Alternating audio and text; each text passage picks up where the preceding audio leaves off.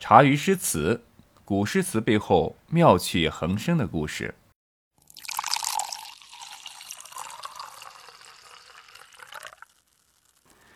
其实杜审言还是要比卢照邻和骆宾王想的开得多。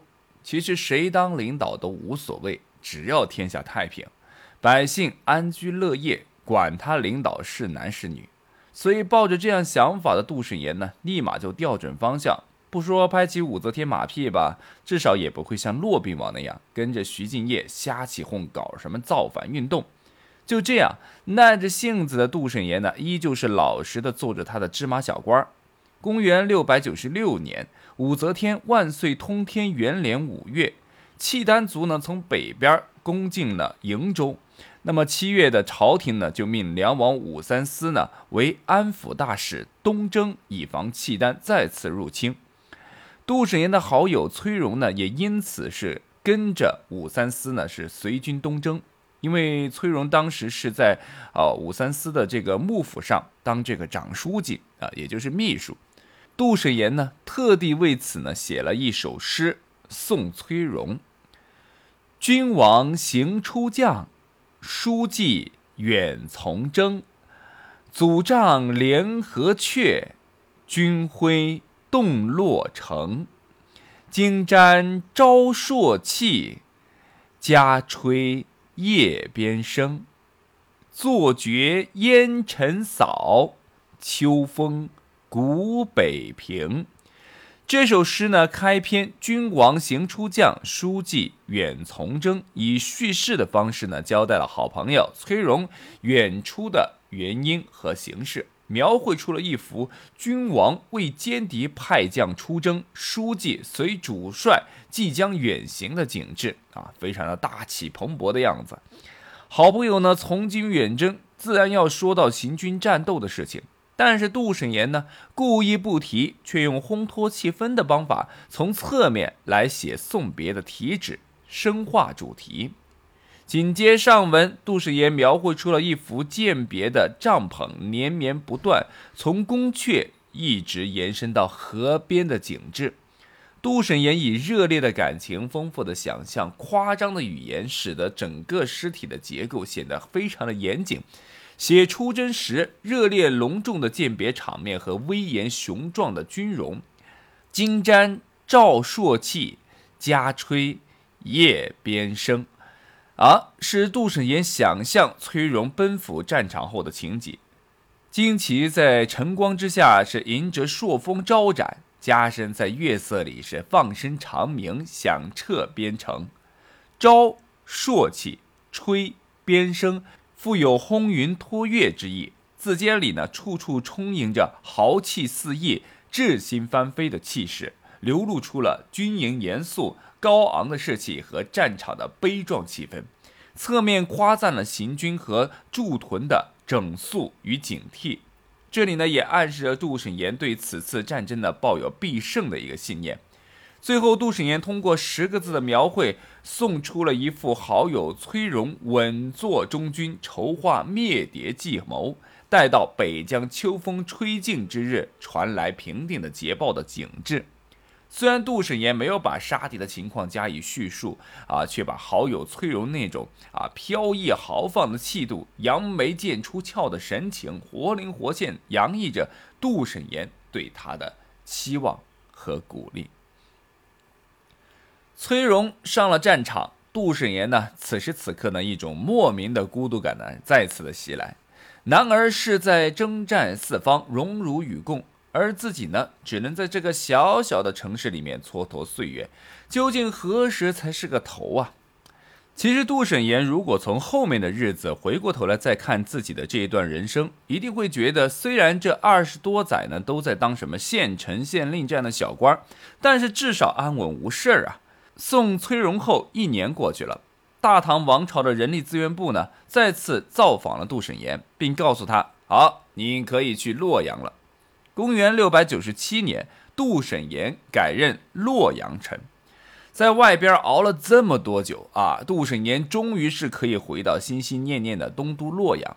然而，不知道是乐极生悲呢，还是江山易改，本性难移的说话狂妄，仅仅一年后，公元六百九十八年春，杜审言就被贬为了从八品吉州司户参军，相当于一个地方财政局的副职。杜审言遭贬的具体原因我们不太清楚，但是从诗人陈子昂为他做的赠别文《送吉州杜司户沈言序》中可以看出一些蛛丝马迹。其实呢，也不难猜啊，或许就是杜审言这大嘴巴惹的祸。结合当时的朝廷的局势来看，公元六百九十八年。正是武则天为该立儿子为太子，还是立侄子为太子烦心的一年。杜审言作为一个洛阳臣，很有可能参与到了立嗣的争斗中，说了不该说的话，才有此一难。就这样，杜审言带着满腹才学、孤傲的上路了。他要去的地方呢，叫吉州啊，也就是古庐陵，现在江西省的吉安所在地。杜审言从洛阳城里的京官下放到了地方，做了一个七品副职。顶头上司呢是郭若纳，吉州司马呢是周继仲。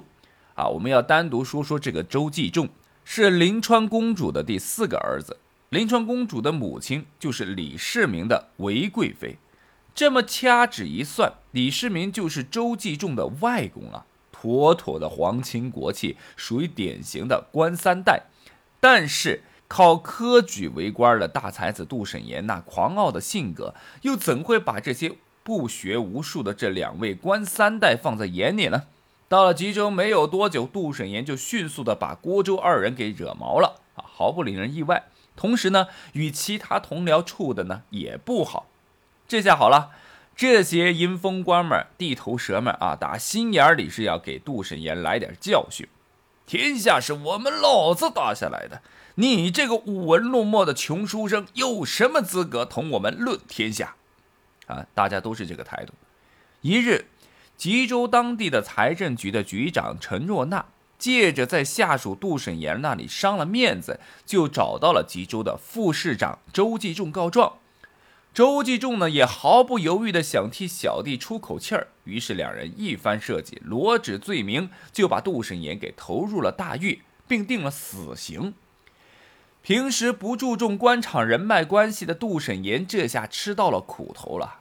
身处牢狱，求告无门。他的亲人们呢，也在外呢为他四处奔波，但并没有人愿意为这个大嘴巴伸出援助之手。眼看杜审言是必死无疑了。当时随着杜审言一同到吉州生活的是二儿子杜病，年仅十三岁。知道了老父亲的遭遇之后呢，便茶饭不思，悲愤不已，开始四处求人帮忙。但是处处碰壁之后，他只有决定铤而走险，暗中谋划着要替老父亲报仇。终于在一个夜黑风高的夜晚，他得到了这样的一个机会。公元六百九十九年七月，周继仲在自己的豪宅里举行了盛大的海天 party。年纪小小的杜炳呢，也进入了这个 party。他没有引起别人的注意，他趁机混入其中。在周继仲喝的是二麻二麻之际，突然是抽出手中的暗藏匕首，对着仇人就是一顿猛刺。府内见状，一片混乱。啊，好在这个管家呢，回过神来，找来官兵，把豪宅是团团围住，然后趁着杜炳不注意，乱刀将其砍死。这个爆炸性的新闻随即登上了大唐热搜榜的榜首位置。十三岁孩童乱刀重伤周继仲，当场被毙。杜病因此一跃成为了大唐年纪最小的刺客英雄。周继仲呢，也因为伤势严重，不久后呢，也不治而亡。临死前留下一句话：“慎言有孝子，吾不知。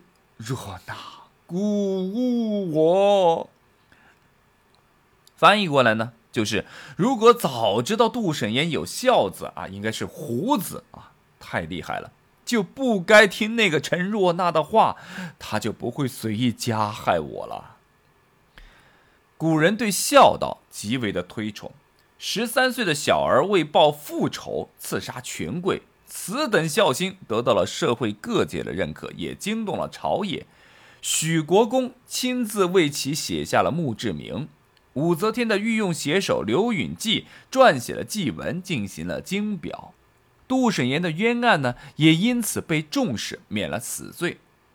但他的儿子毕竟杀了长官，虽是义举，到底是于法不容，因此杜审言呢被免了官职，复闲三年。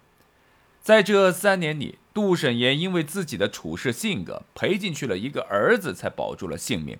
或许悔不该当初，因此他的大嘴巴性格改变了不少。现在我们回头来看啊，索性跟着杜审言去吉州的是二儿子。如果是大儿子杜贤的话，也就是杜甫他爹，说不定呢就跟杜甫他二叔一起赴死替父亲报仇去了。我们的诗圣杜甫呢，就连出生的机会都没有了。